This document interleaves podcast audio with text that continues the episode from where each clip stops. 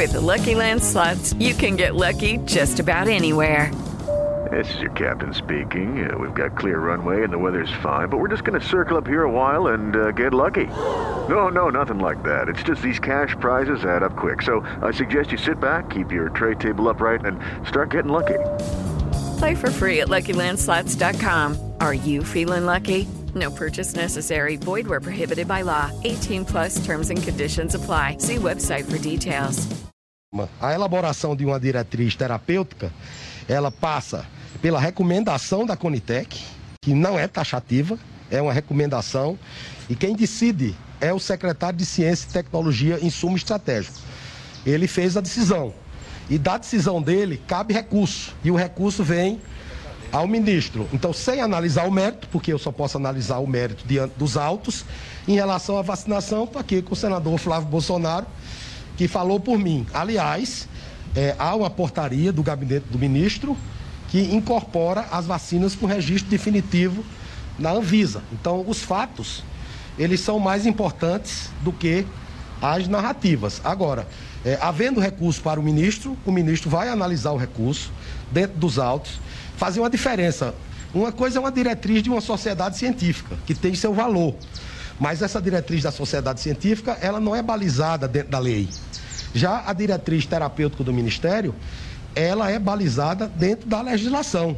E o administrador público, ele só pode agir dentro da lei. E qual é a lei? A lei é a lei 8080 de 1990, a lei orgânica da saúde, modificada pela lei 12401 de 2011, que estabeleceu é, a Conitec, que ela opina sobre as incorporações de tecnologia em saúde. Então não tenho dúvida que no momento oportuno, diante do recurso, analisando quais são os temas ali é, trazidos à baila pelos recorrentes, o ministro da Saúde, mais uma vez, tomará a decisão conveniente, oportuna e de acordo com a política que o Ministério da Saúde tem feito, que é baseada na transparência, na publicidade, na impessoalidade e na legalidade. Aí a Jovem Pan registrando ao vivo esse encontro do ministro da Saúde, Marcelo Queiroga, com o senador Flávio Bolsonaro em Brasília, ao longo da nossa programação, toda a repercussão, daqui a pouco no Morning Show, também no Jornal da Manhã, segunda edição, nas nossas plataformas. 10 horas, 1 minuto. Repita. 10 e 1. Termina aqui essa edição do nosso Jornal da Manhã. Ouvinte espectador, muito obrigado pela sua audiência. Continue conosco e nós voltaremos amanhã, Adriana, até lá. Tiago Berraes, valeu por hoje. Boa segunda-feira para todos. A gente volta amanhã a partir das 6 da manhã. Até lá. Até lá. Realização Jovem Pan Morning Show. Oferecimento. Loja e 100. Preço, prazo, crédito, entrega, montagem. Loja e 100 é solução completa.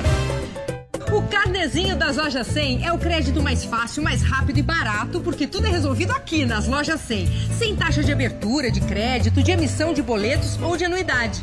Com o carnezinho das lojas 100, você pode comprar sem entrada com até 50 dias para começar a pagar.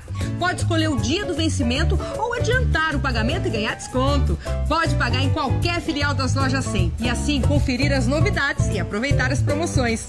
Carnezinho é nas lojas 100. Fala,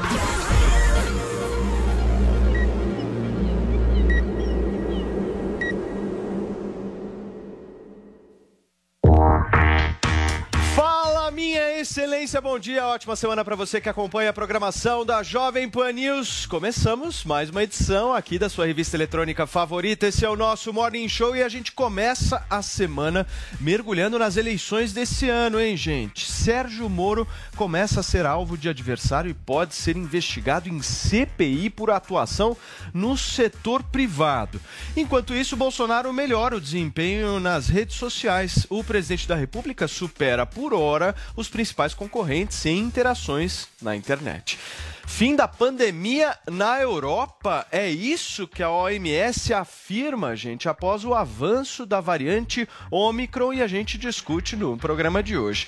E óbvio, as polêmicas no Big Brother Brasil após paredão Nayara Azevedo ameaça desistir e pronome de Linda Quebrada é esclarecido ao vivo pelo programa. Tudo isso e muito mais a partir de agora no Morning Show de segunda-feira, que tem o retorno da nossa rainha, da nossa abelha rainha Paulinha Carvalho tá de volta, senhora. É isso, Paulinha. Ai, gente, que saudades de vocês. Hoje esse estúdio está muito zen, está muito calmo, pelo menos para mim. Acabei de voltar, então peguem leve. Será que a gente vai se exaltar hoje nesse Morning Show? Eu não sei.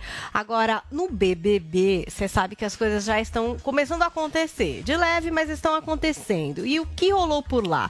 Arthur Aguiar já traiu Maíra Já? Card. Pois é. Ele traiu a influenciadora fitness Não e é ela, possível. inclusive, já fez um vídeo falando um pouco dessa história com você, Maíra.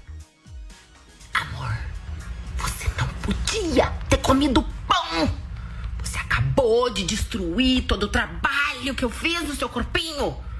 Nove quilos, se foram à toa. 30 dias batalhando nesse corpinho pra tá aí. Bonito, à mostra, pro Brasil inteiro ver. E você me comeu pão. Não faça isso. Pois é. Meu Deus, já Arthur Aguiar complicado mesmo. traiu com um pão, né? Arthur Aguiar traiu com um pão. Eu não sei se você já traiu e é isso que a gente quer saber na nossa hashtag já traí com. Bota um arroba se você já quiser fazer uma DR, participa com a gente, gifs e memes desse programa, por favor, é um prazer acompanhar aqui tudo que vocês falam na nossa hashtag, então já traí com.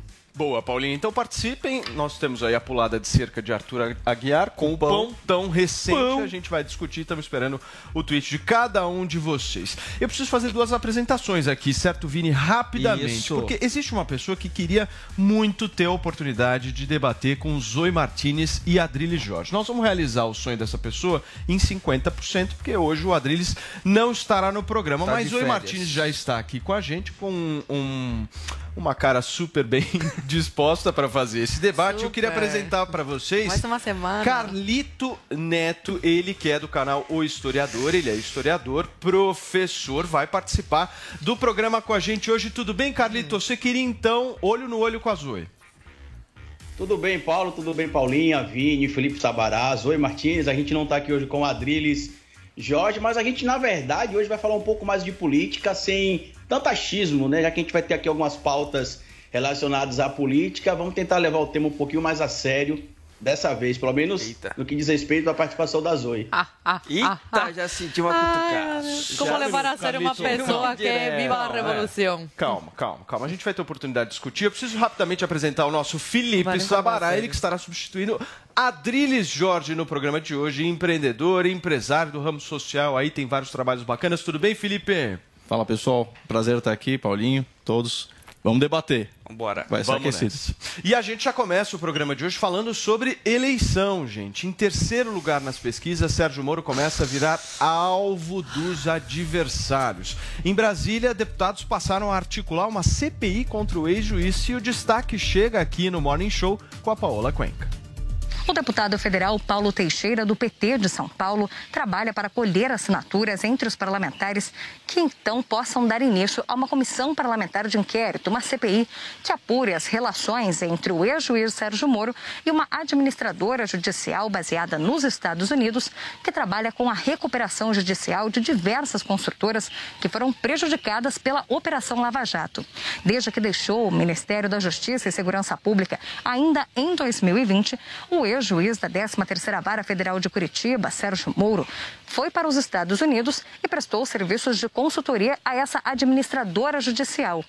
Por conta de boa parte dos rendimentos desta empresa vir da recuperação judicial de construtoras que foram prejudicadas pela Operação Lava Jato, é então que o próprio Ministério Público Federal, no ano passado, solicitou que o Tribunal de Contas da União fizesse uma investigação a respeito desse possível conflito de interesses entre o trabalho feito pelo ex-juiz Sérgio Moro, enquanto ainda era um magistrado, e o trabalho que foi realizado por ele já depois de deixar o Ministério da Justiça e Segurança Pública para essa administradora judicial que atende construtoras que tiveram os seus rendimentos prejudicados pela Operação Lava Jato. De acordo com o ex-juiz, o trabalho que foi desempenhado por ele enquanto estava nos Estados Unidos estava separado da recuperação judicial. Ele atuava com uma parte de investigações inclusive, inclusive em uma parte da empresa que possuía um CNPJ diferente daquele que estava trabalhando com as recuperações judiciais e, portanto, nenhum dos recursos que foram destinados a essa administradora judicial pelas construtoras teria relação com os pagamentos feitos ao ex-juiz da 13ª Vara Federal de Curitiba. De toda forma, o caso já está na mira do Tribunal de Contas da União e agora os parlamentares também analisam a possibilidade do Congresso Nacional também passar a investigar todas essas relações entre o ex-juiz e essa empresa que presta o trabalho de recuperação judicial para construtoras afetadas pela Lava Jato. De Brasília, Paola Cuenca. Muito bem, tá aí a reportagem da nossa Paula Cuenca do jornalismo da Jovem Pan News. Murilão, coloca o nosso time, por favor, na tela para que a gente possa começar a conversar justamente sobre essa CPI aí que estão tentando articular contra Sérgio Moro. Quer dizer então que bolsonarismo e petismo estão juntos nessa, Zoe Martinez? Bom, de jeito nenhum. Eu, por exemplo, é, acho um erro total os bolsonaristas se colocarem a favor dessa CPI. Pelo seguinte motivo: quem é, deu a ideia da CPI foi o ministro Bruno Dantas, do TCU, que é um braço direito, um homem de, de extrema confiança do Renan Calheiros. Então, por aí já começa a gente ver que é uma perseguição política. O que chama atenção, Paulo, que os mesmos que comemoraram a CPI contra o Bolsonaro, né, os moristas que apoiam o Moro, estão com o Moro aí na eleição de 2022, comemoraram as perseguições do Renan e dessas instituições ao presidente da, da República. E eles estão vendo agora que esse mal, né, que eles comemoraram, se voltou contra, contra eles. E assim, o, o, uma coisa é você achar que o, não tem que ser aberta a CPI, que não tem que ser investigado o Moro. Outra coisa é concordar com o Moro e com a decisão dele de, quando saiu do governo, prestar esse, essa assessoria para esse escritório que os clientes, uma grande parte, eh, foram investigados, até alguns foram condenados pela Lava Jato. Então, uma coisa é ele ter esse livre-arbítrio de trabalhar com quem quiser, e outra coisa é você concordar ou não se foi certo. Porque, do ponto de vista da maioria das pessoas e do meu ponto de vista, faltou um, com, um pouco do, de caráter aí Até... nessa decisão do Moro. Até porque, né, Zoe, seria aí um gasto e tempo de dinheiro público para investigar algo que todo mundo já sabe o que aconteceu aconteceu. O Moro trabalhou para Álvares e Marçal, que pegava, prestava consultoria ali para Odebrecht. Então é um claro conflito de interesse pela atuação dele que ele tinha ali na, não é ilegal, é, na Lava Jato. Mas não, então, você pode questionar é a moralidade a, disso. Agora, fazer uma CPI para investigar isso, eu acho que seria uma perda uh, de é tempo. Eles querem, política, né? eles querem esclarecer quanto que o Moro recebeu uh, especificamente da Odebrecht, mas enfim, já é, uma, já é uma acusação que pesa contra ele e que ele vai ter que lidar com isso durante a campanha. Vou passar a palavra para o nosso Carlito, que está participando aqui do Morning Show de hoje. Carlito, você acha que precisa dessa CPI contra o Moro ou não?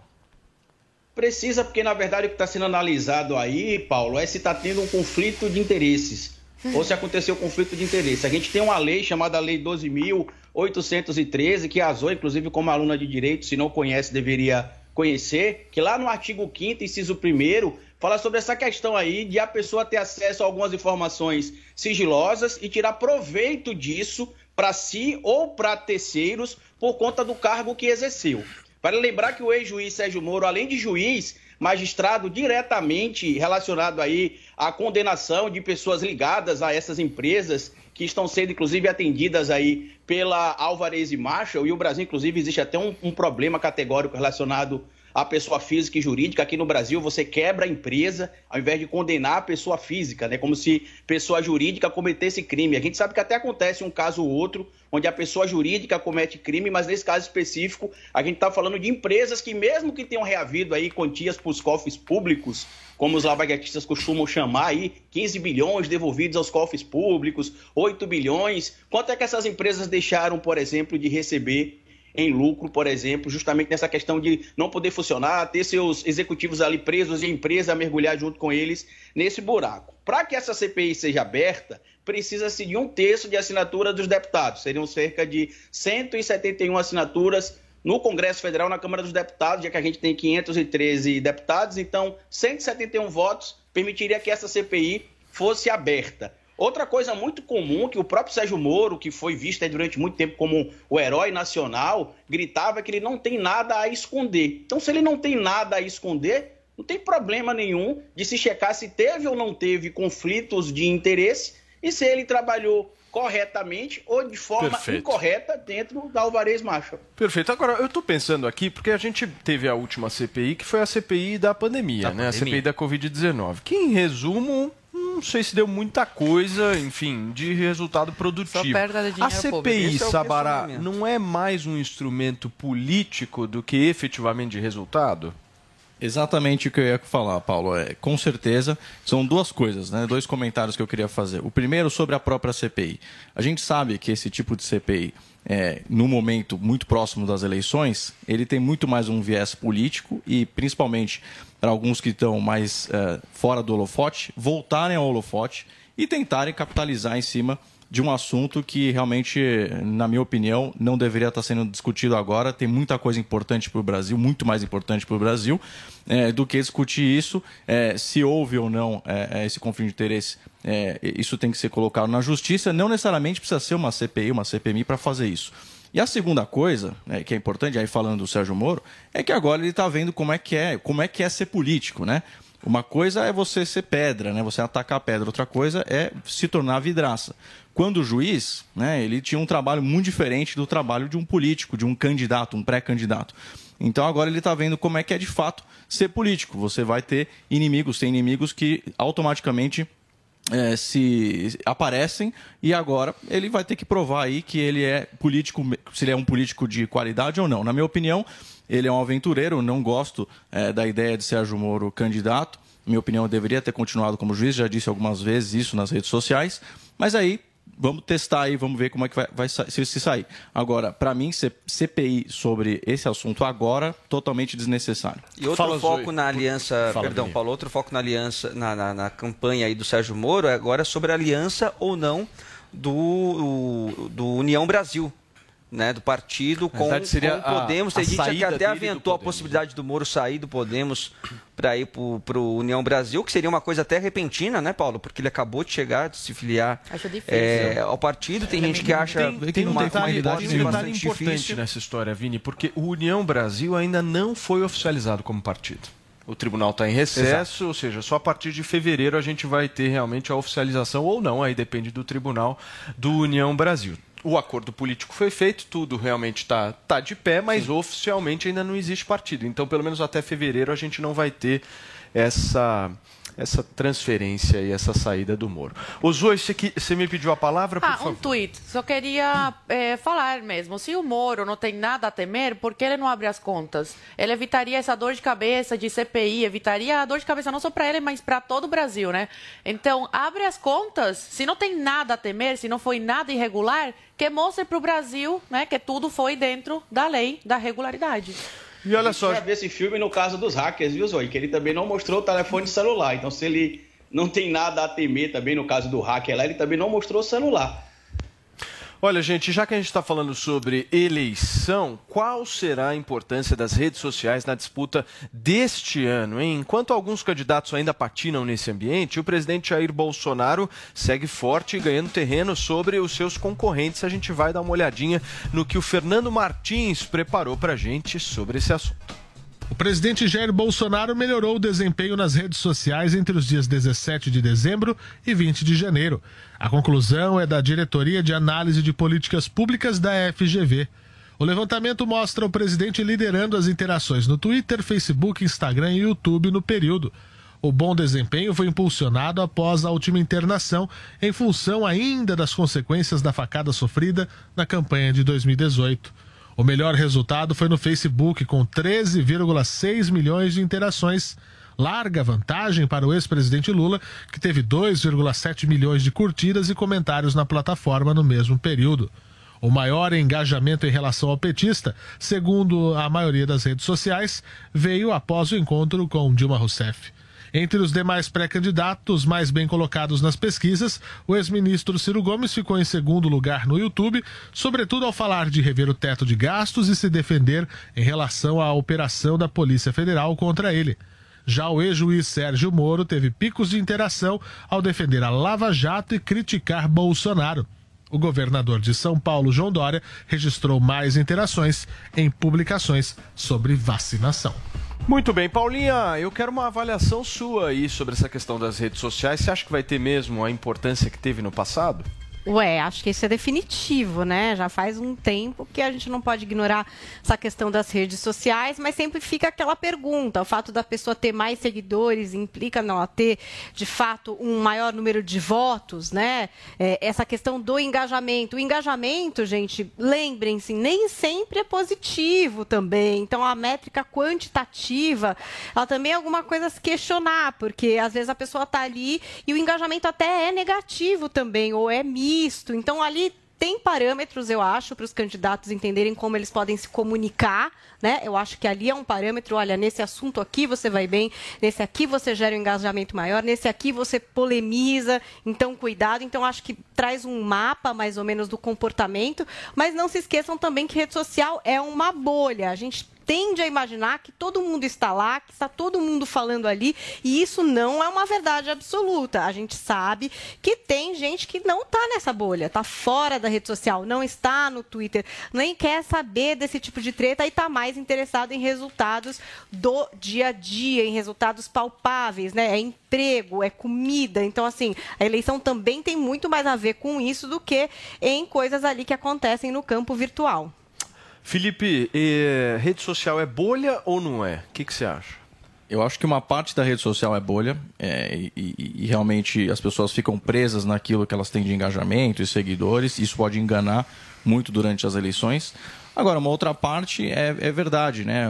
A própria eleição de 2018 ela foi muito é, baseada nas redes sociais, em especial o que hoje já se tornou uma ferramenta de comunicação, que é o WhatsApp, né? Então eu vi dizer aí de bloqueios e é, censuras no Telegram, no WhatsApp e até no Instagram. É, eu vi uma, uma censura, que até acho que a gente falar no programa um pouco sobre sobre o Twitter, né? É, enfim, é, eu acho que é, é, realmente tem a questão da bolha, mas é um canal que as pessoas hoje costumam consultar. As tias do Zap existem, as pessoas realmente debatem pelas redes sociais e eu acho que essa eleição não vai ser diferente.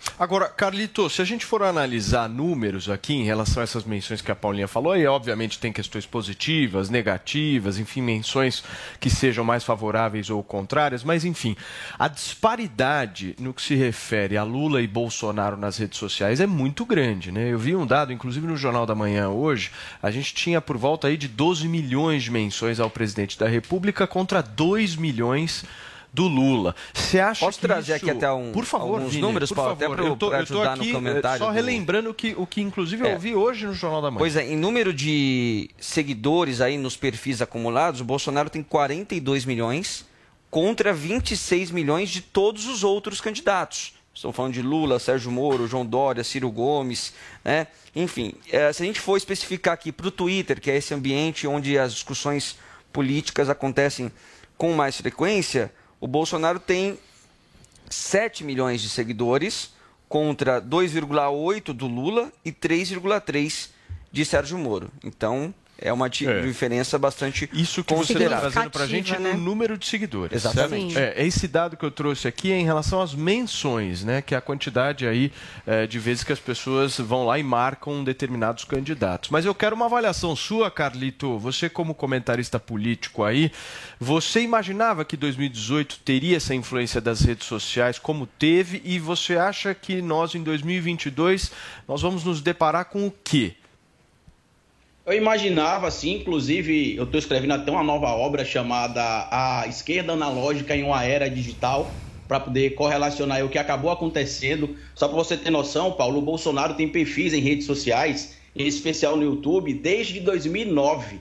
E o Fernando Haddad, que supostamente ali foi o mais afetado pelas fake news compartilhadas em 2018 contra ele, só criou canal no YouTube, por exemplo, a partir de 2019. Sem falar que se você fosse procurar ali até o Lula voltar a ter os seus direitos políticos estabelecidos, a, a, o acesso às redes sociais do Lula eram, eram muito pequenos. O meu canal, por exemplo, que é um canal independente, tinha muito mais acesso que o canal do Lula, o canal do próprio Ciro Gomes, o canal do próprio Fernando Haddad, que é muito pouco movimentado, o canal do PT. Inclusive, ano passado, as esquerdas começaram a tentar entender um pouco mais sobre isso. Eu sou historiador e cientista político e fui convidado pelo PDT para poder tentar colaborar com a pré-campanha do Ciro Gomes. já no ano passado, mas aí veio toda essa história que vocês sabem relacionada ao João Santana, que é uma figura analógica, a situação que está relacionada, que os dados trouxeram aí, ao engajamento do Ciro Gomes nas redes sociais, se dá especificamente à militância, em especial um grupo chamado Turma Boa, que é bastante engajado nas redes sociais. E apesar de o TSE, como bem já alertou o ministro Alexandre de Moraes, que estará à frente do TSE esse ano, já alertou que esse ano terá um olhar diferente em relação ao que supostamente teria acontecido em 2018, as redes sociais serão sim importantes. Aí em São Paulo a gente tem o caso do Guilherme Boulos, que utilizou basicamente as redes sociais para conseguir ter ascensão dentro do debate político da capital de São Paulo. Ô Zoe, você é filha das redes sociais, não é? Assim como todos nós, né, Paulo? Hoje gira tudo em torno disso. Quem está desconectado está por fora do que está acontecendo. Agora, essa popularidade do presidente Bolsonaro nas redes, eu vejo muito é, que é pela. É, simplicidade, né? Como ele sempre se porta, é, não tem essa, essa coisa de, de marketing estratégico, ele é muito espontâneo. O Bolsonaro ele não é tão estrategista, né? É, muitas vezes vai no improviso, discurso no improviso, diferente das redes do, do Dória, do Moro. O Moro, meu, foi, o Moro foi uma construção de um marqueteiro. O Bolsonaro é completamente diferente disso. O Bolsonaro é do povo mesmo. E, o, e quem vota, né? Quem vota, o eleitor, é povão. Então se identificam com o Bolsonaro. A isso se deve essa, essa popularidade dele. Agora, com certeza tem uma parte aí dos que seguem o Bolsonaro que é para atacar, só para ver o que está acontecendo. Não significa que são apoiadores, que são eleitores dele. Mas mesmo assim, essas pessoas que estão aí para atacar ajudam no engajamento. E quem pensa, eh, quem está pensando em não votar no Bolsonaro, acaba, eh, o perfil dele acaba sendo recomendado por causa desse engajamento que essas pessoas estão dando e acabam entrando aí no perfil para ver como que não quer nada, acabam se deparando com os feitos do governo, que o Bolsonaro está usando bastante as redes sociais para mostrar os feitos do governo, já que a mídia não mostra e fala, opa, esse vai ser aqui meu candidato.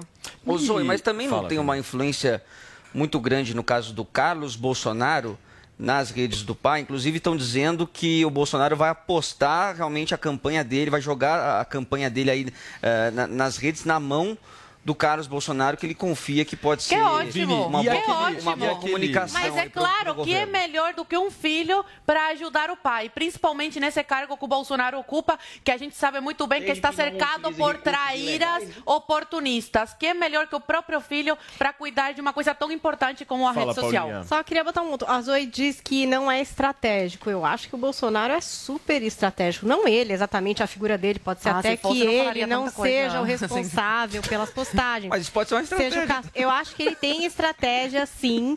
Tanto tem que ele consegue esse engajamento. Não é tudo tão assim espontâneo, gente. Tem ali um pensamento. E, o e pode ser que seja o Carlos. Não tinha? Né? Não tinha esse papo de robô. É, e dos CPFs falsos da Joyce, né? Fala, que criou os CPFs, falsos. O, o, que eu enxergo do, do Bolsonaro, Paulinho, aqui, acho que você, você tem razão, tem uma estratégia. E é uma estratégia diferente da dos outros. Por Sim, isso que o pessoal não entende é. muito bem o que está acontecendo, né? Não é e... é institucional, assim, aquela coisa que a gente está acostumada na política, Tem a ver com a naturalidade também. É uma estratégia de ser natural e de jogar informações de forma mais natural. Que é algo que a gente, eh, pelo menos, esperava que fosse acontecer por parte da esquerda também. Né? A questão é que o Lula... É, e você colocou muito bem aqui, é, Paulinha, que existe uma campanha fora das redes muito forte, é, baseada nos nomes dos candidatos. Né? Então o Lula tem um nome independentemente das redes. Se essas pesquisas realmente estiverem certas, é, enfim, as últimas principalmente, que o Lula realmente esteja à frente do Bolsonaro, mostra que existem os nomes fixos. Mas essa estratégia do Bolsonaro de ser simples, de colocar as coisas e essa naturalidade, eu acho que ela tem funcionado muito bem. É, foi citado o Moro aqui. É, recentemente ele fez aí um post ridículo, na minha opinião, jogando videogame. É, patético. Com a mão trocada, Com a mão né? É, assim, é, é, é inacreditável uh, a falta de preparo de um, de um Mas o A falta de jogabilidade. Não entende nada de rede social e está na mão aí realmente de gente que... O engajamento desse post foi forte. Eu acho que muito, isso muito que o Felipe pela, falou é importante. Por ser patético, eu acho. Eu concordo, eu concordo com o Felipe, uh, porque o, o, próprio Calito disse né, que talvez das, da, dos políticos, das figuras de esquerda mais conhecidas, o que soube mais trabalhar essa questão da rede social foi o Boulos na campanha foi. para o governo. Da esquerda. Aqui de São da Paulo, esquerda. da esquerda. O único na da esquerda. esquerda. Uh, porque os outros parecem também que, que tentam fazer alguma coisa, mas acaba soando muito forçado, porque são figuras é, um pouco mais antigas também né? uh, da política. Não é. soa autêntico como soou o Boulos, por exemplo. Você concorda com isso, Carlito? Eu concordo, inclusive eu vou falar uma coisa aqui que eu já falei publicamente em outros momentos, que o Guilherme Boulos e a equipe dele, mais ou menos ali em junho ou julho de 2020, entrou em contato comigo e com outros cientistas políticos, comentaristas, historiadores, que utilizam as redes sociais para poder se comunicar com esse povão que a Zoe citou aí, por exemplo. E ele foi o único até hoje que entendeu o diálogo, que entendeu a importância de ir para as redes, responder, falar com, o tio, com a tia do WhatsApp, com o tio do WhatsApp, falar sobre questões é, mais complexas de forma direta. Vídeo que acontece, por exemplo, em relação à situação de ele ser um invasor e as pessoas esquecem o que diz ali o estatuto da cidade. Saiu até um dado recente essa semana agora que a população em situação de rua em São Paulo aumentou mais 30% já tinha aumentado de 2015 a 2019 60 e agora aumentou mais 30. Isso incluindo aqueles que pernoitam em albergues, por exemplo. Então o que falta, eu acredito, é a esquerda ainda deixar de ser tão academicista, de achar que a internet é um lugar muito vulgar e ocupar esse espaço aqui também, porque como bem trouxe aí o Felipe, a tia e o tio do WhatsApp, mesmo que a gente ache às vezes que eles compartilham ali desinformações, eles não vão deixar de existir, nem vão deixar de estar nas redes. Então cabe agora à esquerda também preencher essas lacunas. E sobre uma observação rapidinho sobre o Bolsonaro, se ele é natural ou não, se ele utiliza as redes para poder divulgar informações. Recentemente, eu moro no Nordeste, para quem não sabe, eu tenho Aracaju. Ele divulgou uma ferrovia que não existe, que está sendo construída aqui no Nordeste, que passa por alguns lugares aqui que não passam, por exemplo. E sem falar na questão ali do pão com leite condensado e o café no copinho de bar. Ele quer realmente passar essa imagem que ele é do povo, que ele é popular, mas o sigilo do cartão corporativo mostra que talvez ele não seja tão popular assim, não. Fala, Zoe. E tem as camisas também, né, Zoe? As de camisas futebol, do, dos clubes de futebol, né? Que é bastante. que é bem elegante. Você não acha elegante, Paulo? Nós. Não, cafona, Olha, mas assim, eu acho que se. Eu acho que se fosse fake, ela não conseguiria por, é, é, deixar essa imagem, passar essa imagem para as pessoas por tanto tempo. E desde antes dele se candidatar em 2018, ele já tinha essa, essa fama de ser assim, né? De, de ser do povo mesmo. Uh, de, de comer pão com, com leite condensado, de abraçar as pessoas na rua. Imagina, Paulo, você que gosta tanto do Dória, imagina o Dória usando as roupas que o Bolsonaro usa, o chinelo que o Bolsonaro não dá, não dá pra imaginar, bebendo que não vai um copinho lá de requeijão. Não vai imagina? Zoe, não. Seria então o Bolsonaro, então, o que não é exatamente Pois é, não combina, não, não combina com o Dória, por quê? Porque o Dória não é do povão. O Bolsonaro, o que ele passa nas redes, o que ele passa como uma pessoa, você conversando com ele, eu que já estive com ele, a imagem que ele passa, se fosse tão. Eh, se, se é estrategista ou não, cara, ele não conseguiria passar da forma que ele passa tão natural. Porque a gente vê no semblante, na forma dele, que ele é exatamente essa pessoa do povo. Fala, Felipe. E o, não, e os que trabalham com ele ficam bravos às vezes, porque muitas vezes o Bolsonaro não segue os conselhos que os assessores dão, o Bolsonaro vai por ele mesmo, entendeu? E tem que ser assim mesmo, porque porque se não, se não fosse seguindo a cabeça dele, ele não teria chegado bastante. onde ele chegou. Fala, Felipe. Bom, e tem uma diferença de público. Se você olha quem segue as redes sociais do presidente, é, você tem um número maior de camadas de idade, né? O Boulos, né? E aí me permita discordar de você, Carlito, o Boulos é uma falácia, né?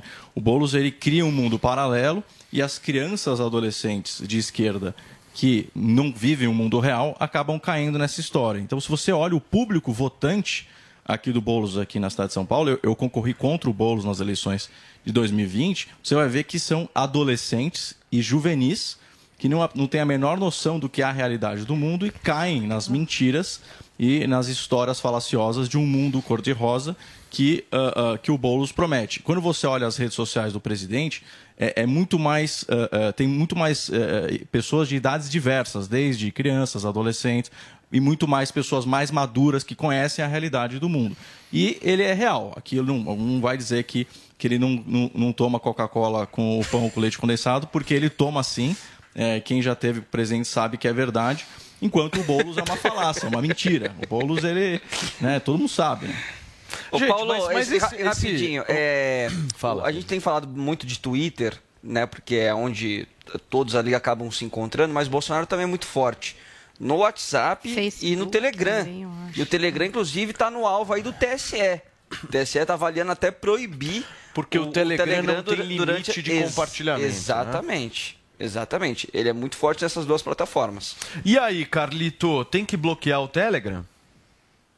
Na verdade, a gente tem de utilizar todos os recursos que possam fazer com que a comunicação seja facilitada. O problema é que existem pessoas aí que estão na proximidade do presidente da República, que tem sido inclusive apontado até mesmo pela CPMI das fake news, que a gente esquece dela, né, que apontou ali com documentos oficiais das redes sociais que o gabinete do Eduardo Bolsonaro era utilizado por outro Eduardo que era o seu assessor, para poder compartilhar informações falsas nas redes. E a gente viu que depois de algumas ações do próprio STF, que tiraram monetização ali, fez a solicitação ao Google para tirar monetização de alguns canais, tirar alguns canais do ar também, tirar monetização de perfis na, na, de sites também. A gente viu que algumas figuras, como o próprio Alan dos Santos, migraram para o Telegram, que, como bem citaram os colegas aqui hoje, tem um limite tem um, não tem limite na questão dos compartilhamentos, você pode criar canais oficiais lá, tanto que alguns ataques recentes que o Alan dos Santos tem feito ali ao ministro das telecomunicações, aí, o,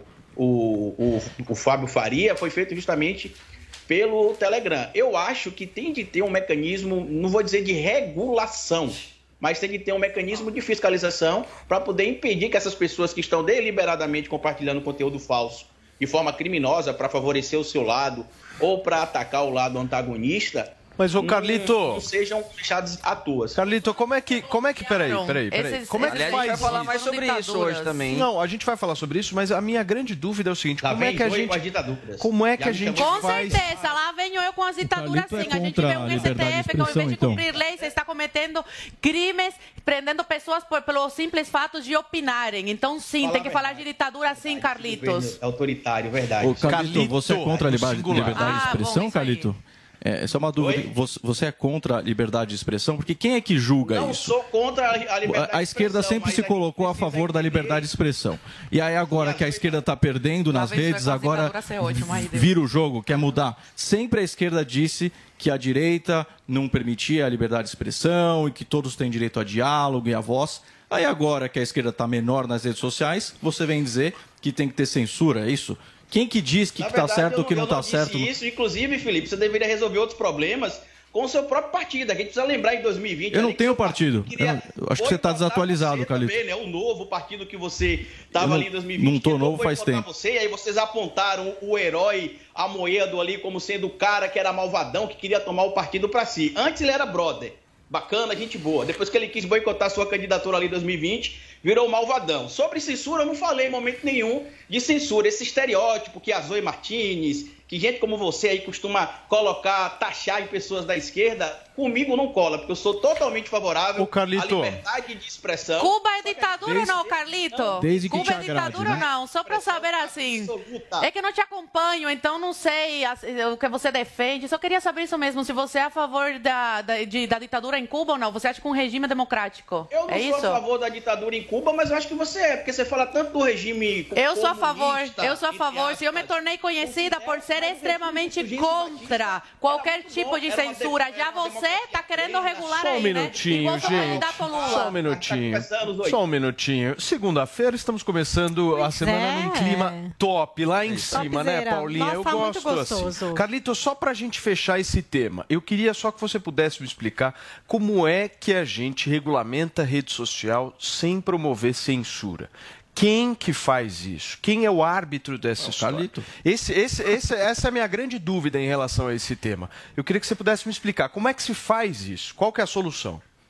Então, como o Felipe está tentando entrar na vida pública aí, em especial tentando administrar a maior capital do nosso país, a cidade mais rica da, da América Latina, ele deveria tentar levar esse tema um pouco mais a sério, até porque a questão de criar-se uma lei ou algo do tipo que possa vir a regulamentar como se deve utilizar as redes sociais de forma criminosa ou não, não é algo que vai ser debatido aqui em um bate-papo de 20 minutos.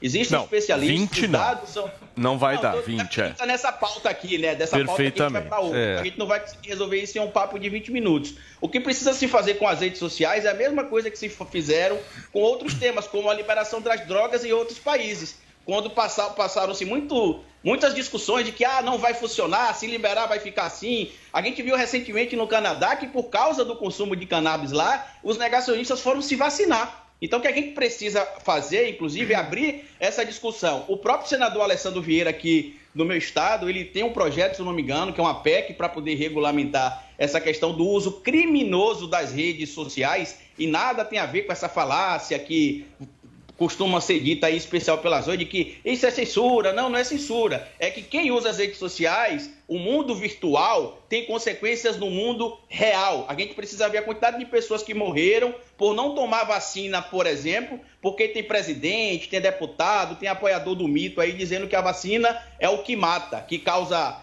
problemas sanitários mais graves. A gente não fala isso, o que a gente fa fala é que tem que esperar para ver o que vai acontecer, porque a própria Anvisa falou que para os adultos até 2024 a gente não vai saber o que pode vir a causar e para as crianças em 2026 e depois é falam que os bolsonaristas são os gados, mas os gados são vocês que aceitam quietinhos a picadinha no braço. que 4 mil pessoas morreram de... Agora questionar é, virou crime, Carlito, é isso? Questionar virou crime? Você não pode não. questionar, você não tem o direito de não querer se vacinar? Peraí, peraí. Carlito, seguinte, turma, gosta. vamos girar o assunto. Vini, eu vou girar o assunto aqui neste programa, porque agora nós vamos falar sobre algo que une o Brasil a campanha de João Dória para a presidência da República. Unibolsonaristas, PT, é todo mundo é todo junto mundo. contra. Para tentar alavancar a candidatura, o governador de São Paulo conta com a presença do ex-presidente da Câmara dos Deputados, Agora decola. Rodrigo Maia. Caramba. É ele quem vai coordenar o programa de governo do Tucano. Quem Acelera. conta essa história pra gente é Letícia Ticianelli. O deputado licenciado Rodrigo Maia aceitou o convite para ser coordenador de campanha do pré-candidato à presidência da República, João Dória, do PSDB. Para o presidente do partido em São Paulo, Marco Vignoli, Maia é peça-chave na campanha. O Rodrigo Maia é uma pessoa preparada, conhece muito uh, de Brasil, portanto, nacionalizando cada vez mais os temas, uh, preparado e, dentro disso, recebe a missão do governador João Dória, com a confiança de todos nós, para poder elaborar um plano de governo uh, primeiro, execuível, né? Ele utilizou essa palavra logo de início. Nós aqui não vamos vender sonhos, nós vamos falar sobre realidade, falar sobre aquilo que é possível fazer e necessário para que o país possa avançar. Entre os nomes que concorreram ao cargo de presidente da República, Vinholi aposta em Dória como opção de terceira via na corrida presidencial. Trabalhando essa questão do equilíbrio fiscal como algo fundamental e apresentando também os resultados aqui de São Paulo. Para o presidente do PSDB paulista, a entrada de Rodrigo Maia no time de campanha pode reverter as intenções de voto no Tucano. E cada vez mais apresentando esses resultados aqui de São Paulo, debatendo com o conjunto da sociedade do Brasil, eh, a população ah, do nosso país vai conhecendo aquilo que foi feito aqui em São Paulo e que pode ser levado para todo o nosso país. A culpa pelo atual cenário econômico, inflação em alta, segundo Marco Vignoli, tem seus respectivos responsáveis. Se nós estamos hoje nessa situação, nós temos que responsabilizar Jair Messias Bolsonaro de um lado e do outro lado o PT, Lula ah, e tudo aquilo que foi feito no país ao longo daquele período. Nós estamos muito distantes disso. Para o presidente do PSDB de São Paulo, a campanha eleitoral tem um projeto para o Brasil voltar a crescer e trazer renda à população. Muito bem, meu querido Felipe Samará, você acha que é estratégico ter Rodrigo Maia na coordenação do programa de governo de uma campanha? Olha, Paula, minha, meu comentário vai ser super rápido sobre esse assunto. A minha memória mais, vamos dizer assim, mais real é, e recente de Rodrigo Maia é quando ele sentou ali no Congresso como presidente da Câmara dos Deputados e não deixou passar nenhuma reforma. E depois o pessoal colocou a culpa no presidente Bolsonaro e no governo federal, inclusive Guedes, é, de que as reformas não estavam sendo propostas. A minha memória é, sobre Rodrigo Maia é de travar o Brasil. Então, não acho que Rodrigo Maia seja um bom nome para nada, na minha opinião. Agora, eu, eu conversei com alguns empresários, inclusive do mercado financeiro, que recebem bem o nome do Maia. O Maia tem bastante aceitação no mercado financeiro. Obviamente que no, dentro do, da ala mais Entre bolsonarista e petista não, né? e população, enfim, pode não ter. Mas no, no que se refere ao mercado financeiro, eu pelo menos vi boa aceitação. A Zoe gosta. Não, agora decola, né, Paulo? Tá feliz, tá animado? Agora o Dória decola com o, o Maia, que quase nem conseguiu se eleger lá no, no Rio. A rejeição do cara tá nas alturas. E o Dória e o Maia, eles se merecem, são muito parecidos, mas muito mesmo. O Maia, quando foi presidente da Câmara, que, assim, tudo que ele conseguiu atrapalhar o governo, ele fez, tudo que estava ao alcance dele para atrapalhar as reformas, ele fez. E aqui o Dória, é, com o Fica em Casa, a economia a gente vê depois, trancou todo mundo dentro de casa, acabou com o emprego de muitos brasileiros, que estão passando fome hoje, agora os dois se juntam para falar: vamos salvar o país da, da, da, do mal chamado Bolsonaro. Sendo que quem colocou o caos, quem instaurou, o, instaurou o caos aqui em São Paulo e, e, e no Brasil, né, o Maia e aqui o Dória, instaurou o caos para depois falar: somos os salvadores da pátria. Mas é muito bom que os brasileiros começam a ver agora, porque esse plano de poder, essa sede de poder dessas pessoas está tá, tá fazendo com que a máscara caia de uma vez por todas. E os acordos que antigamente eles faziam por trás né, das câmeras, por trás dos panos, lá em Brasília, agora eles estão formalizando essas alianças para todo o Brasil ver. Muito bem. O Carlito, você acha realmente que o Maia pode ajudar o Dória a sair desses 2, 3, 4% aí de intenção de voto? Você vai me responder daqui a pouquinho essa pergunta, porque a gente volta com esse assunto aqui no Morning Show desta segunda-feira. Um rápido intervalo comercial, são 10 horas e 44 minutos. Jovem Pan Morning Show. Jovem Pan Morning Show.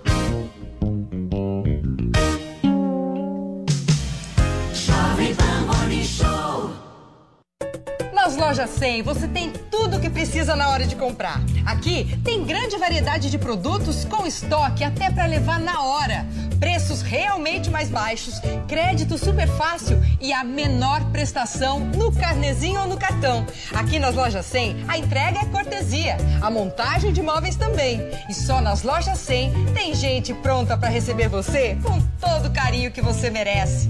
Loja 100 é solução completa. Ainda bem que tem. Chegou, no ar, vai começar pode ter certeza. Chuchu Beleza. Chuchu Beleza. Oferecimento C6 Bank. Baixe o app e abra sua conta. Gente, posso falar? Abri uma conta no C6 Bank. Ai, adoro! Não, sério. É muito fácil abrir, você não tem ideia. Bom, primeiro que não tem um questionário formal, tá? Pra você ficar preenchendo os dados, aquela chatice. A coisa toda é tipo um chat, que eles vão perguntando as informações, você vai respondendo. Parece tanto bate-papo que no final eu tava querendo ficar amiga da pessoa, já tava quase perguntando se o filho também estuda escola bilíngue. Ah, parece maluca, né? não, para. Eu sei que é uma máquina que tá do outro lado, tá? Mas é que a coisa é tão natural que a gente até se confunde, né? Aí para finalizar, você precisa tirar uma foto do seu documento e uma foto sua e pronto. A única dificuldade que eu tive foi na hora de escolher a cor do meu cartão de crédito, né? Não, que eu ficava falando, eu quero esse que combina com a minha bolsa. Não, não, quero esse que combina com o meu sapato. Não, não, quero esse aqui. Ah, parece maluca, né? não, sério. Faz que nem a Sandra, amor. Abre agora a sua conta no C6 Bank. Doutor Pimpolho.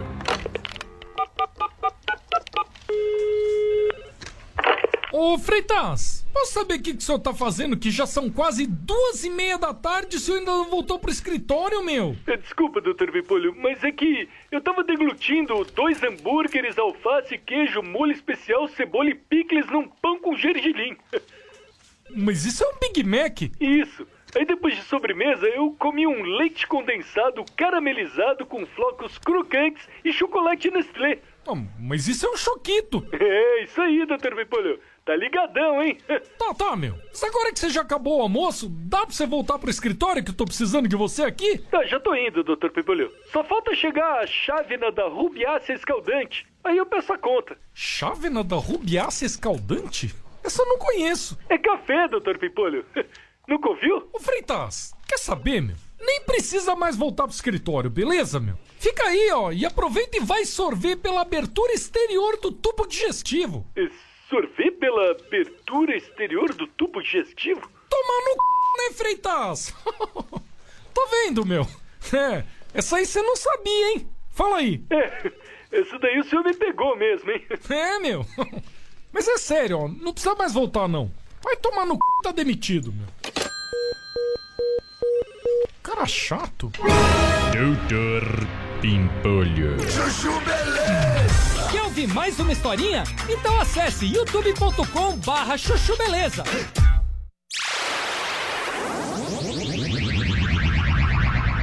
Carta do jogo já colocada muito antes. Nós hum. estamos em janeiro. As eleições para valer, a campanha começa em agosto. Até lá, meu, seis meses em política são seis anos. Cara, eu, eu acho, muito ter a fé acho que, que é tem, muito improvável. Concordo com vocês, é muito improvável. Mas eu não colocaria não, assim, já as tiver... cartas marcadas do jeito que vocês colocam. Se tirar Lula, é Bolsonaro, Ciro e Moro, Dora tem chance. ah, ah.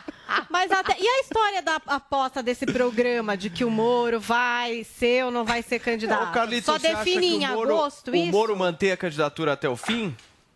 Tem uma observação para fazer que você falou sobre a questão da, do Aliança do União Brasil, né? Que não o Aliança Brasil. Brasil nem saiu do papel. União, Mas o União é. Brasil que não, que não foi formalizado ainda. Só que existem os esquemas de federação agora, que mesmo que o partido não seja formalizado, eles podem acabar se unindo em federação. O que eu sei de informação relacionada ao Sérgio Moro é que existe uma pressão interna do Podemos por conta do fundo eleitoral e fundo partidário, já que isso também é calculado pela quantidade de cadeiras que você tem no Congresso. E a gente sabe aí que caso o Podemos não monte uma estratégia correta, ele não vai ter a quantidade de deputados que eles querem manter no, no Congresso e até mesmo as cadeiras no Senado podem ser perdidas aí, e isso vai impactar no, no, nos recursos do partido. Por isso, essa questão relacionada à ida do Moro para o União Brasil, que já tem até uma chapa Perfeito. montada, não sei se vocês sabem, né? A chapa seria o Moro e a, o vice da chapa seria uma mulher, que seria a Renata Abreu, que é a presidente do Podemos, e a alegação desses deputados aí que são contrários ao lançamento da candidatura do Moro é que o, o, o União Brasil, caso se funda lá realmente, né, para formar esse novo partido, terá um bilhão de fundo para gastar, enquanto o Podemos tem pouco mais de 200 milhões. O que eu posso dizer para vocês é que se realmente o objetivo do Moro for foro privilegiado, como muita gente tem alegado aí, eu acho que até deputado federal ele tenta ser como foi o Aécio Neves. Mas presidente da República acho muito pouco provável. Fala, Sabará. É, o Moro está demonstrando que ele não é fiel nem a ele mesmo, né? Porque, primeiro, ele, ele trai o presidente que o colocou lá, que quando ele estava na pior, inclusive durante o governo, levantou mão, as mãos do, do próprio, próprio Moro.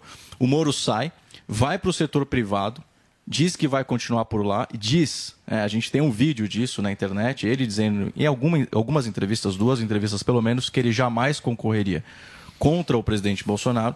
Aí ele se filia ao Podemos, e agora, nem ao Podemos ele, ele vai ser fiel. Ele já está buscando o recurso do fundo eleitoral de um outro partido. Ou seja, o Moro não é fiel nem a ele mesmo. Ele, nem sabe. Acho que a crise de identidade do Moro deve ser um negócio terrível. Assim, ele olhar no espelho, ele não deve, não deve saber quem ele é. Deve ser uma coisa terrível. Olha, gente, a gente vai continuar falando aqui no Morning Show das eleições de 2022, mas agora do ponto de vista das redes sociais. A disseminação de notícias falsas é uma grande preocupação de usuários e das plataformas. O Twitter, por exemplo, lançou recentemente no Brasil o botão anti-fake. Ainda em fase de testes, mas alguns especialistas a ferramenta com ressalvas, né, Paulinha? Pois é, e foi uma pressão de alguns usuários também, né, do Twitter, pedindo por essa possibilidade de denunciar desinformação. E aí, mais ligada à questão da pandemia. Então, houve até uma hashtag, uma movimentação de alguns influenciadores em relação a isso, uma pressão. A plataforma que começou esses testes agora no Brasil, no dia 17, não só no Brasil, mas também na Espanha, nas Filipinas. Tem alguns outros países que já têm essa ferramenta desde 2021, então eles estão aí tentando descobrir a melhor forma de implementar.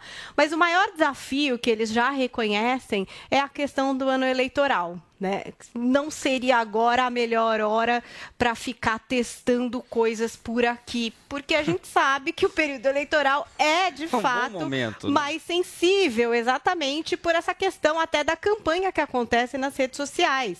Então, é, o que, que acontece? Está todo mundo questionando isso. Como seria feito? Mesmo em teste, qual que é a ideia? Por onde que passam as denúncias? É denúncia em massa? É robô? É pessoa? Quem define define o que é desinformação? Né? Então, essas perguntas que a gente sempre traz aqui no Morning Show e que continuam, de certa forma, sem resposta, né? Então, falta transparência, que é uma coisa que todo mundo cobra de todas as redes sociais. Até a Folha foi conversar com alguns especialistas em direito eleitoral, nessa questão do digital, e muitos deles acreditam mesmo que esse botão para denúncia de desinformação pode mesmo ser complicado para as eleições. Aumenta aí os riscos de ações orquestradas com o objetivo de derrubar o post de um ou de outro, né? Então, por exemplo, é o, é Paulo é um candidato, ele é junta ali o bololô dele para denunciar o post de Vinícius. E aí, aquele post, quem que vai julgar se está desinformando ou se não está? Então, aí seria um dos pontos.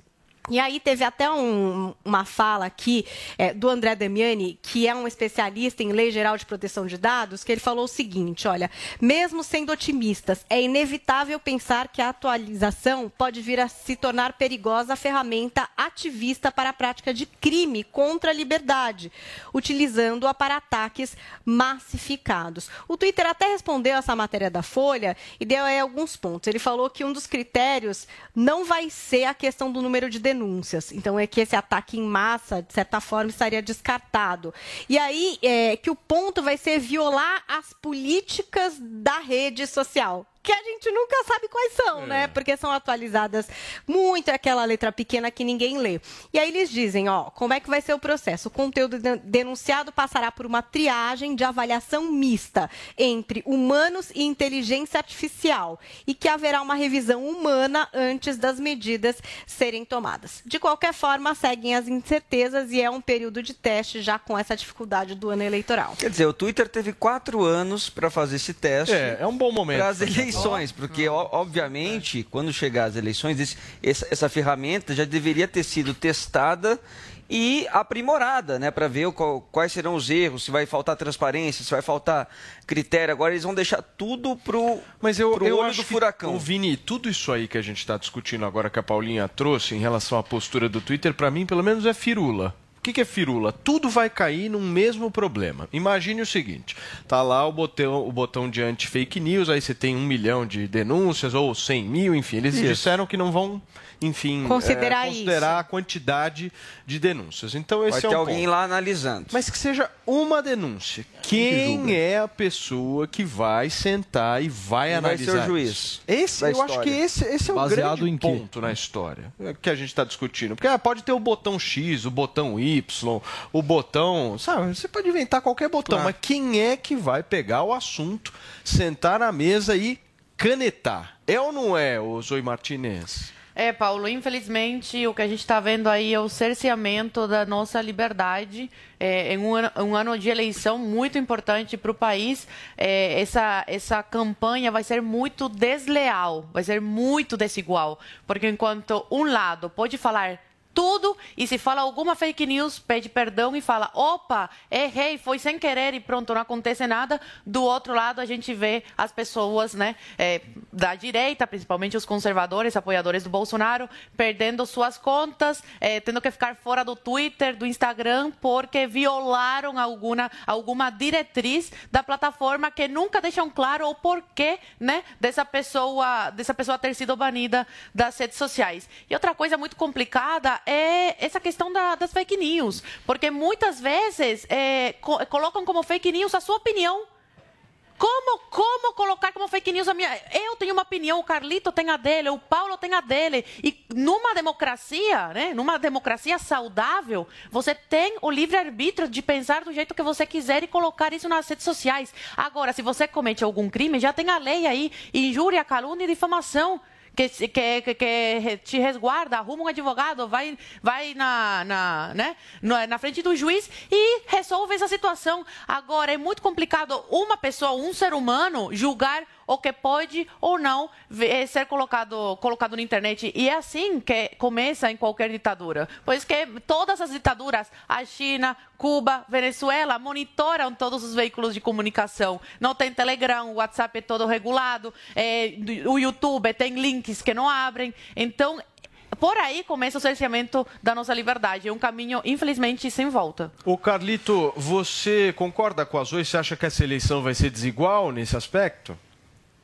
Se o critério for esse, 2018 aí foi absurdo, né? Tanto que os desdobramentos estão acontecendo até agora. Tem empresário aí sendo investigado, tem político sendo investigado por conta de ações tidas como ilegais ali dentro das redes sociais. O que eu volto a dizer, que é o que eu comentei alguns minutos atrás, é que a gente precisa realmente ampliar essa discussão. A intenção do Twitter é boa? É boa. Mas esse imediatismo de tentar mostrar que a solução é simplesmente colocar um botão e apertar denuncia aqui é perigoso.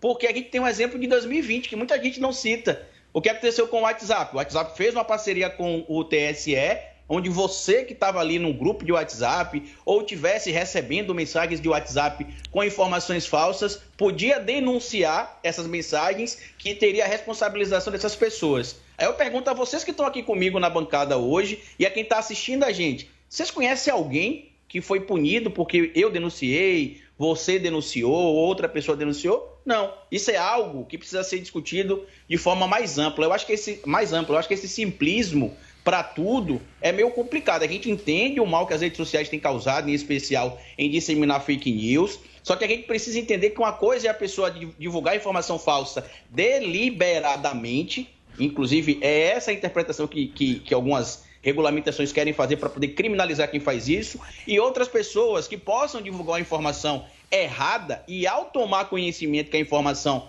está errada, vem a público e vai e faz a, a, correção. O jornalismo funciona assim, as pessoas que trabalham com notícia têm esse compromisso também, só que aparentemente esse grupo que a Zoe disse que tem sido perseguido aí pela, pela, pela justiça, eles não vêm a público e falam, olha, eu postei aqui que a criança que, morri, que teve problema cardíaco, teve um problema cardíaco por causa da vacina. É mentira, não tem relação. O que a gente vê é até deputado estadual, como está acontecendo em São Paulo, dizendo que os pais não é. precisam vacinar os É muita coincidência, né? Os mal súbitos, doenças raras surgirem agora, é né? Médica, eu também não sou médico, eu sou cientista político. Pois é, mas eu tenho direito como cidadã de questionar ciência, e não ignorar essas mortes. De ciência. E aí a Janaína Pascoal. E também defender o direito do pai e da mãe de vacinar se quiser seus filhos, não o Estado. Vai falar, você vai falar também, calma, tá?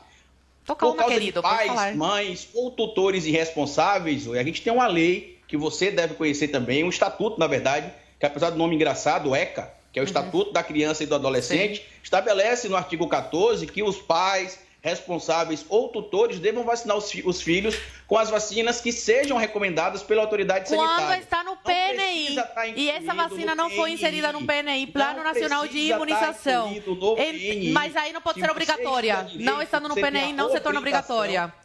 Acho que está precisando você também dar uma lida, né? O PNI, tá? O PNI, para quem não sabe, é o Plano Nacional, Nacional de, Imunização. de Imunização. O ECA não fala, tem de estar no PNI. Ele fala Carlito, que deve tomar Deixa, deixa eu colocar aqui um tema em discussão. Eu acho que a divergência de vocês ela está sobre um aspecto. Imagine uma pessoa que vá lá e fale exatamente que, sei lá, vacina mata. Ele fez uma publicação falando que vacina mata e tal, isso não é comprovado cientificamente. Você concorda com essa tese de que esta pessoa merece sofrer algum tipo de punição? Ou seja, a rede ela não pode ser absolutamente livre. Você acha que deve haver uma regulação justamente nesse sentido. Mas aí a gente incorre... Na verdade, nada é absolutamente novamente... livre. Fala. A gente não pode falar tudo o que pensa. Por exemplo, a gente teve recentemente uma discussão interessantíssima com meu querido amigo Dr. Augusto Arruda Não pode falar tudo o que pensa. O Monarque. Por exemplo. É, ou seja, é a definição não, de censura. Não falar o que você pensa. Você acabou de dizer que você, que você é a favor da Ninguém tá censura. Tá você você acabou de dizer, você, coloca... você, acabou de dizer que as pessoas não podem falar tudo o que elas pensam. Ou seja, você certo, é a favor elas, da censura. você pensam, é a favor da censura. É um absurdo elas, isso. É, favor de ditadura, é um absurdo Cuba, você ser a favor da censura, Carlito. Como é que você pode fazer isso? Você Aqui acabou de dizer. você que você pode abrir a boca e falar o vamos que você sair, quiser. Vamos sair da, da rede social e vamos imaginar que não existisse rede social. Então, uma pessoa na rua ou num restaurante conversando com alguém ou falando numa palestra o seguinte: ele vai lá e fala assim, vamos supor, que seja sobre vacina. Vacina faz mal. É só você não, é só você não seguir aquela pessoa. Qual o contexto que você está usando, Felipe? O é contexto é, é, o mesmo. o tá contexto é o mesmo. Numa roda questão... de amigos. A comparação não, do numa palestra, é na internet. Numa, na internet, numa palestra, onde for. Você não pode censurar a pessoa. Você acabou de dizer. Calito, só, só um você minuto, acabou de dizer. Se vocês falarem juntos aí, não, ninguém vai entender nada. Calito, você disse com todas as letras, é só o pessoal voltar o vídeo aqui né, para quem está no YouTube. Você disse certo, com todas as letras agora, que pronto, as pessoas não podem dizer o, o, tudo que elas pensam. Que o que quiser, então, quando quiser e onde quiserem. Só que elas precisam. Então você é a favor da censura? a legislação pode responsabilizá-las. É simples assim. Você injúria, calúnia ou difamação. Cometou algum desses crimes, você vê com a justiça, é isso. Agora, opinião é opinião. Ô, Carlito, não, você sabe que não existe crime de opinião. Das pessoas ah, então Carlito. você está dizendo que tem opinião que é criminosa, é isso? Então Ué, você tem que ser punido pela sua opinião. Está previsto opinião, no código, gente. Então, tá, mas está previsto no código, mas ele não... ele está falando exatamente é isso. Ele está falando. tá falando que se você diz alguma coisa e se isso está previsto como crime no Código Penal, você pois vai ser é. responsabilizado. Ele falou a mesma coisa que você. E você contestar a, a vacina, está escrito no código ou não está? E aí? Vão criar uma lei para punir essas pessoas? Os fabricantes colocam Mas... a vacina como experimental. Martínez, Se você quiser questionar... Podem ser o Carlito... A legislação, Victor, muitas coisas, o Marco Civil da Internet de 2014 colocou algumas coisas em regulamentação, porque como o Zoe disse que vivia em Cuba e lá, e lá não tem internet, é tudo a manivela, né? Eu fiz até uma live recentemente com um jornalista que estava lá. Eu não sei nem como é que ele conseguiu Você é tão desinformado que se você acompanhasse o que eu falo, saberia que na época que eu morava lá era completamente proibido ter acesso à internet em 2005, em 2012. Uhum. Agora as pessoas uhum. têm sim acesso à internet, só que é super restrito porque é caríssimo. Então, quando você mora uhum. numa ditadura onde não tem comida e você tem um pouquinho de dinheiro, você não vai pensar em internet. Você vai querer o quê? Uhum. Comprar com esse dinheiro que você tem comida. Uhum. Então, são pouquíssimas as pessoas que têm acesso à internet, Carlito, para sua informação. E se gosta tanto, vá para lá. Não fica zombando da minha história, não, querido. Porque eu aceito aqui o contraponto, aceito você falar sobre o Brasil, sobre a política do Brasil, mas você não venha falar sobre Cuba, tá, meu querido? Porque não foi você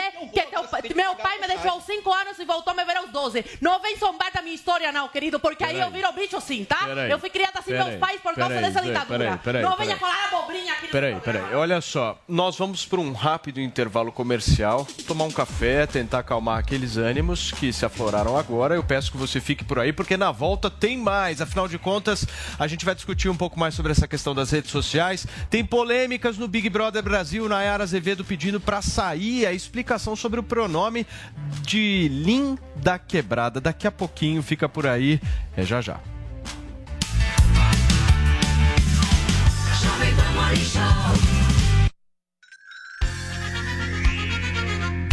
A Jovem Pan apresenta Conselho do Tio Rico.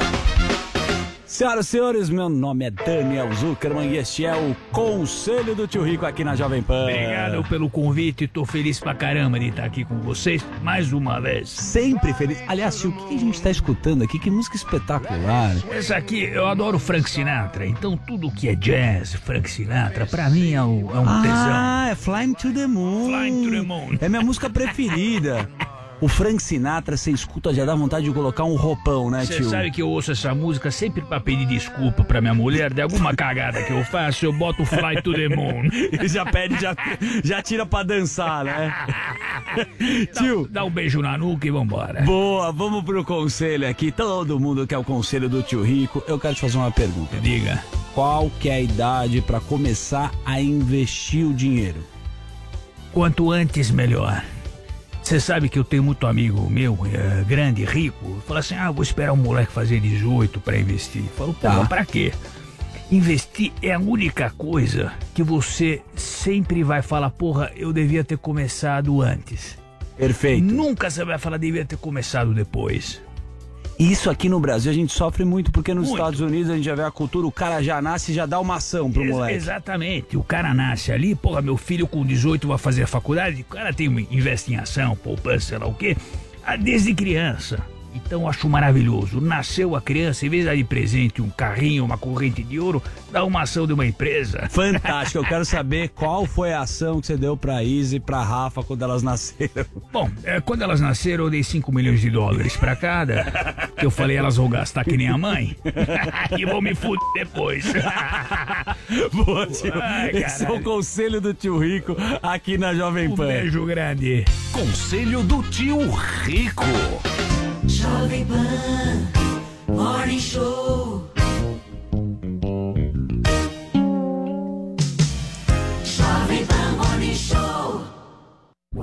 Informação, esporte e entretenimento. 24 horas por dia. Assista a Jovem Pan News na sua TV por assinatura. Pelo canal 576 na NET. Claro TV, Sky e DirecTV Go. Pelo canal 581 na Vivo TV ou pela Oi Play. E acompanhe também nas parabólicas. Fique bem informado na Jovem Pan News. O carnezinho das lojas 100 é o crédito mais fácil, mais rápido e barato, porque tudo é resolvido aqui nas lojas 100. Sem taxa de abertura, de crédito, de emissão de boletos ou de anuidade. Com o carnezinho das lojas 100, você pode comprar sem entrada com até 50 dias para começar a pagar.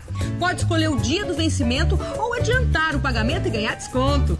Pode pagar em qualquer filial das lojas 100 e assim conferir as novidades e aproveitar as promoções. Carnezinho é nas lojas 100. Você ouve a melhor rádio. Jovem Pan. This is number one. A melhor música. Conversations with a stranger. I barely know. This, this station plays my music. I can't seem to say goodbye. One radio. All the hits. Esta, I love the radio station. É a Jovem Pan. Vem cá, me fala uma coisa. Quando foi a última vez que você e o seu dinheiro ficaram na mesma sintonia? Muitas pessoas têm dificuldade em lidar com dinheiro, controlar suas finanças e poupar para viver bem no futuro. Por isso, eu, Samidani e meu amigo Doni Denútil criamos o curso Faça as Pazes com as Suas Finanças. São calculadoras, orientações e informações embasadas em conhecimentos financeiros sólidos para que você fique numa boa com seu dinheiro hoje e no futuro. Acesse agora newcursos.com.br. N-I-U Cursos e mude já a forma de lidar com seu dinheiro.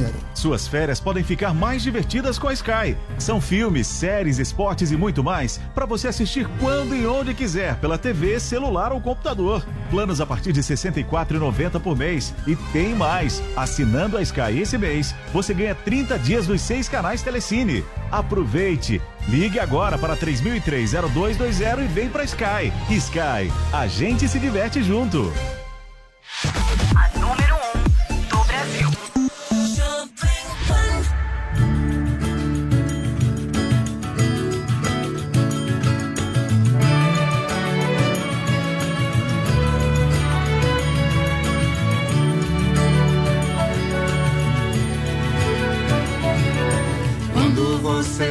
Você pensa que tá tudo errado e negativo e que ainda vai piorar, piorar. Pra todo mundo a vida é difícil, mas todos fazem seu sacrifício pra melhorar, pra melhorar. Lá vem o sol para derreter as nuvens negras,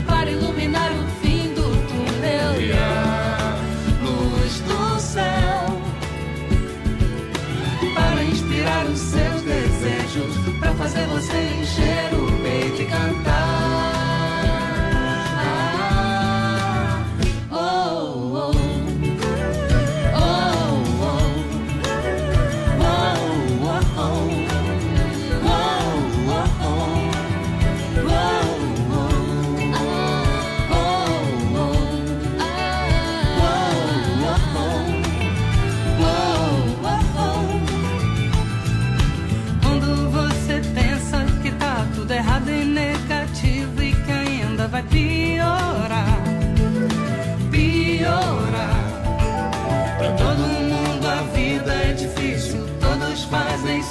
sacrifício pra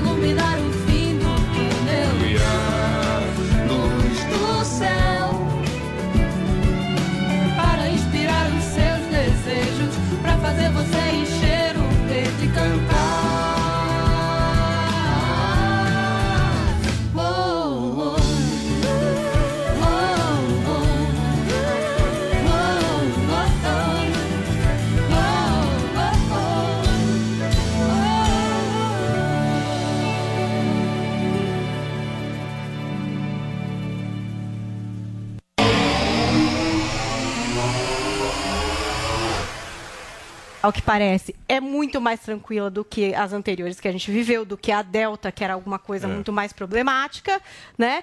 Agora, a história é a seguinte, para mim. Eu também quero que acabe, gente. Tô louca para acabar. Inclusive, eu tive Covid agora. Foi super leve para mim.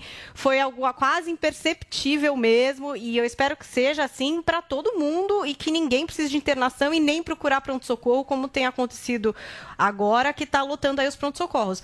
Mas a gente não sabe, a gente tá aprendendo com esse vírus. Eu, como sou hipocondríaca e medrosa, tenho medo de aparecer amanhã a variante sei lá o quê, entendeu? Espero que não aconteça mesmo que a gente esteja encaminhando para que essa seja uma gripe como outras, né? A gente é, não vacina é para gripe anualmente. Eu me vacino já há 15 anos para gripe. A hipocondríaca continuarei me vacinando para gripe e agora, se for para Covid anualmente, eu também não tenho problema nenhum em ir lá e tomar a minha dose para continuar desse jeito assim, bem tranquilo.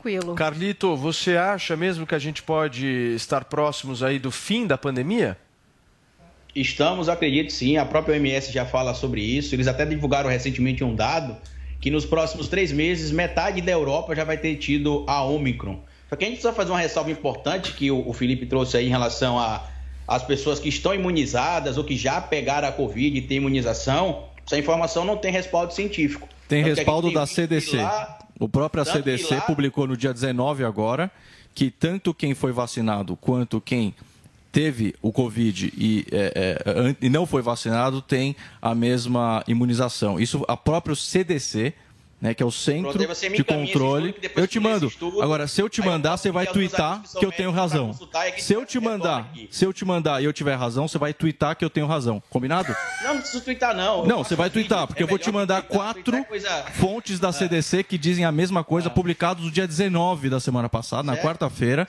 A própria CDC disse que quem foi é, pegou o, o, corona e quem foi vacinado a OMS tem a mesma. o contrário, mas vamos lá. A, a CDC. Mim, eu vou fazer a leitura. Eu, eu te mando aí você vai twittar que Sabará tem razão. Combinado? Sabará. Olha Saberá. Sabará saberá. Sabará saberá. Sabará saberá. Sabará saberá. Tem razão. Pode mandar pra mim.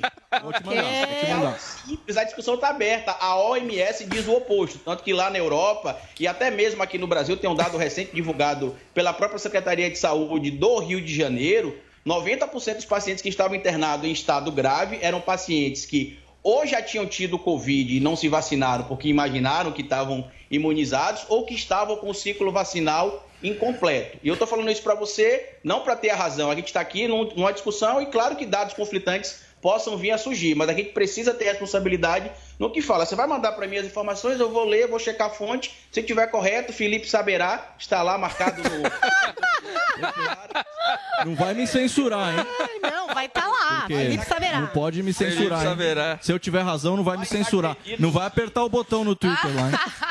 Mas acredito sim que, que a gente está chegando próximo do fim aí. Eu espero que realmente a Omicron seja algo muito similar a, a, a, gripe. Eu sou, acho que, um dos poucos privilegiados do planeta Terra que não teve Covid em momento algum. Eu consegui tomar as três doses da vacina. É o histórico de atleta, né?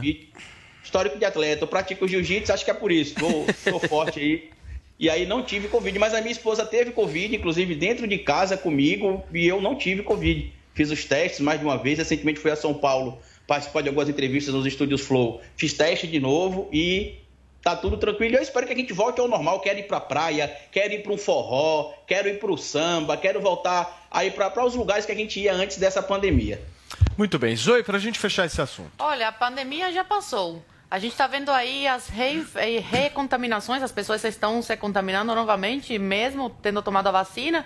É, os casos de morte são raríssimos. Ah, o único que morreu de Ômicron aqui no Brasil tinha é, outros problemas de saúde. Então já está na hora de voltar ao normal. É? A vacina ajudou né, nessa, nessa questão de Agora as pessoas estão pegando uma com, com mais, com, leve, mais né? leve, né? Exatamente. Sim. Então, a vida que segue, vão voltar à vida normal, as pessoas não estão morrendo mais disso. Não, não vejo motivo para continuar esse isolamento social, é, a questão de ficar em casa, de uso de máscara. Não, a vacina chegou, não foi para resolver as coisas. Segundo a maioria dos cientistas, foi para resolver as coisas. Então, pronto, vacinou? Segue a vida normal. Muito bem, Paulinha, vamos encerrar o programa de hoje falando sobre um assunto que eu tenho certeza que Felipe Sabará irá comentar Ai, da melhor certeza. maneira possível. É o Big Brother Brasil, senhoras e senhores, porque ontem nós tivemos a primeira Ai, formação ai, de ai, paredão, polêmicas e até mesmo ameaça de desistência, né?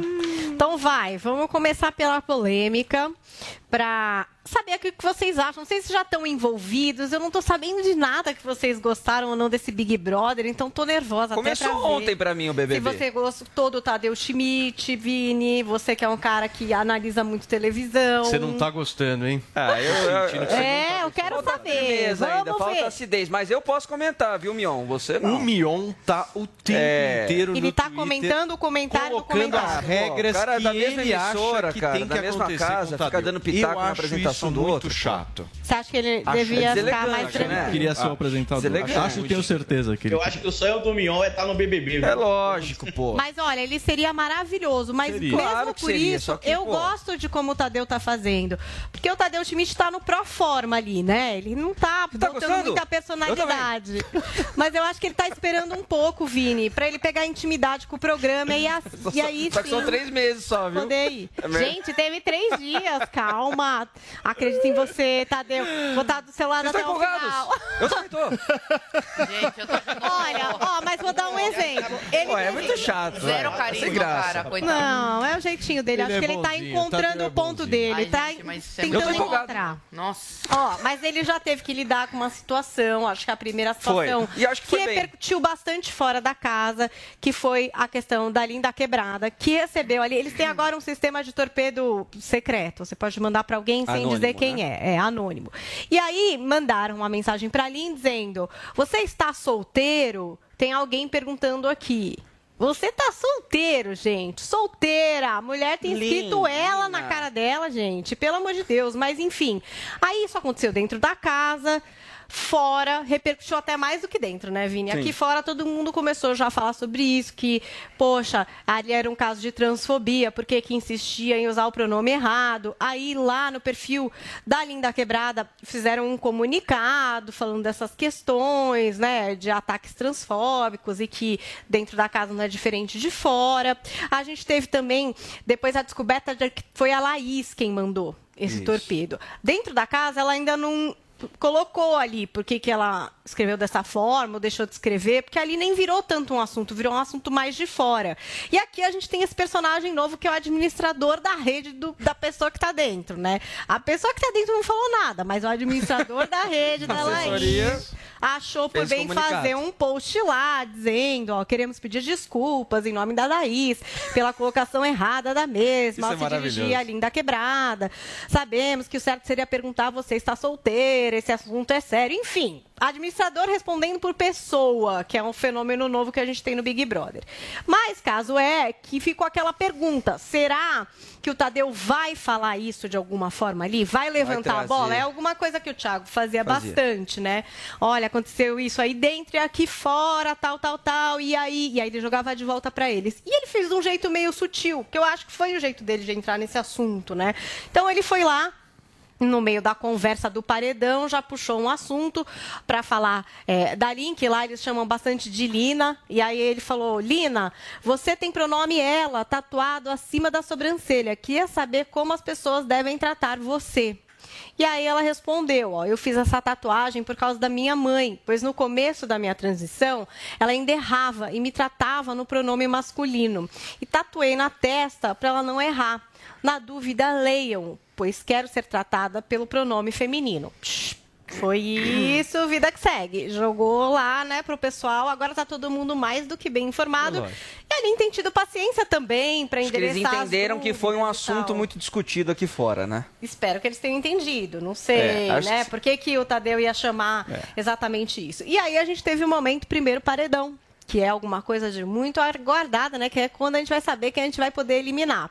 E aí, Nayara Azevedo, essa grande cozinheira, esta mulher que já está causando. A mulher que, que fala em terceira pessoa, adoro É, isso. ela Porque a Nay- é uma a- o. Brasil tá querendo ver a É. Nayara Azevedo de verdade. Não, Ó, ninguém quer ver. Senhora. Ninguém pediu nada, ninguém quer ver nada. Eu não Bom, conhecia ela. Você não Eu conhecia?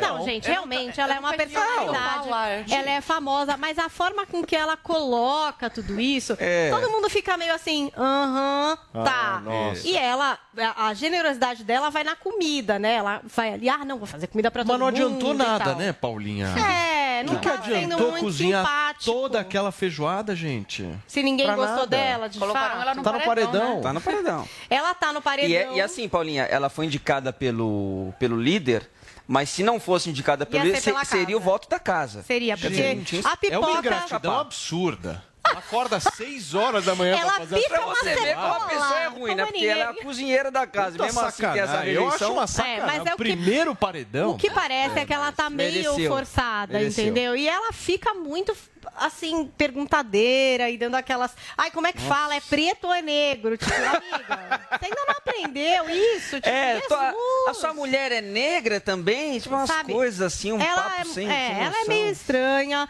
Ali dentro todo mundo notou. Ela tá no paredão. E aí ela quis meio virar esse jogo, né, Vini? Porque daí ela Isso. mandou uma daquela assim. Ai, então eu desisto. Não, então eu saio. Porque coitada dessas outras pessoas que são são- pipoca, que não têm oportunidade, que não são famosas, entendeu? Então, temos Nayara Azevedo, São Luciano. muito menos famosas, Luciano que quer ser Beyoncé. Ai, não, não vai ser fácil né? pra esse homem. Ele quer ser a Beyoncé. e temos também Luciano É aquele Natália. que quer ser famoso, né? É, ele quer ser mais famoso que a Nossa, Beyoncé. Chato esse cara, hein? chato, Pelo chato, amor chato, de Deus, muito chato. E depois temos Natália, que foi aquela que se envolveu na questão lá daquela fala polêmica Dos escravos. é, dos escravos, que as pessoas estavam ali como escravas porque eram competentes, porque. Gente, que foi meio uma. Enfim. Então estão os três ali. O que, que a gente gostaria? Eu, eu gosto de treta, vocês sabem. Eu É. gosto de um Big Brother mais inflamado. fica. Nayara fica, Claro. né? Aliás, Paulinha, tem um Por movimento, favor. tem um movimento ali dentro, Ah. perigosíssimo, que eu acho que, na verdade, o Thiago Abravanel tá realmente infiltrado, tá recebendo do Silvio Santos. fora, né? Por fora, pra estragar o BBB. Porque ele quer fazer a coisa do o jogo do amor, não quer que tenha jogo da discórdia. Ontem ele falou assim: não, vamos poupar a Nayara do jogo da discórdia, porque, ela já, porque ela já está mal. Por que, que o BBB tem que ser um jogo de, de pessoas que não se gostam? Porque é disso que o público gosta. Não, e ele gente. dorme chupando o dedo. Mas sabe qual que é a questão? Claro. Mas até aí, Claramente. entendeu? Agora, a Nayara Azevedo, ontem, o que, que aconteceu? Ela, quando ela se viu na situação de ter sido indi- indicada pelo líder e já tá direto no paredão, como o ego dela é muito grande e ela jamais vai admitir ser Sair eliminada saída, no né? primeiro paredão Não. para dois pipocas, Não, ela falou: seria- votem em mim pra Quero sair. sair. Eu, Eu quero, quero sair. Só que ela, ela que fez o contragolpe de indicar o menino também. Puxou ele? Por que, que ela não indicou uma, alguém do camarote, então? Já que ela tem essa coisa de não, que os camarotes já estão bem resolvidos na vida. Agora, a pergunta que eu faço pra muito vocês é a seguinte: a audiência que- vai atender o pedido dela ou não? Aí que tá. Eu vou O que eu pedir, acho maravilhoso. quero que ela fique que ela lá. fique. O que eu então. acho maravilhoso é que não vão atender o pedido dela, Isso. porque o Luciano é muito chato. É, o muito. Luciano Vai sair ele vai- e ela vai ficar achando que tá bombando aqui fora. Então ela vai fazer mais comida. Saber mais. Sobre a. Nayara Azevedo, Sobre a de pessoa. verdade.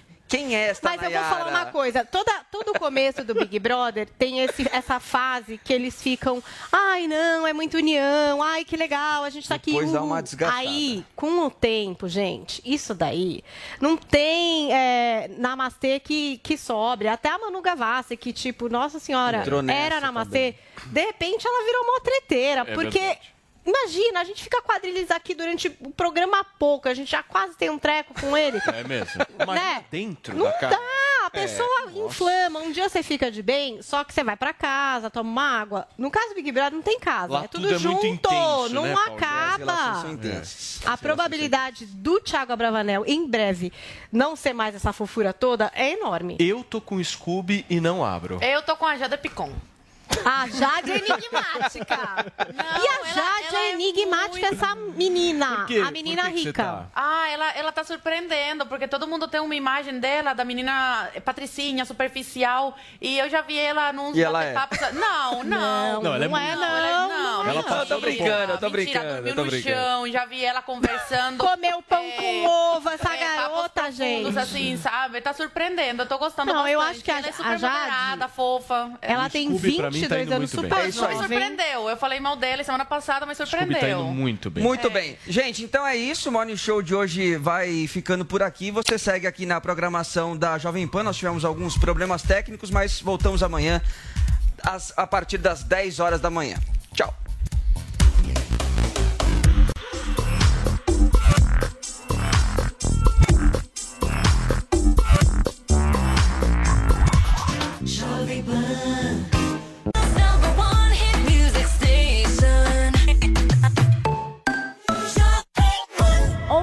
11 meia. Bom dia pra você, YouTube. Step into the world of power, loyalty, and luck. I'm gonna make him an offer he can't refuse. With family, cannolis, and spins mean everything. Now, you wanna get mixed up in the family business. Introducing The Godfather at ChumbaCasino.com. Test your luck in the shadowy world of The Godfather slot. Someday, I will call upon you to do a service for me. Play The Godfather now at ChumbaCasino.com. Welcome to the family. No purchase necessary. VGW Group. Void where prohibited by law. 18 plus. Terms and conditions apply.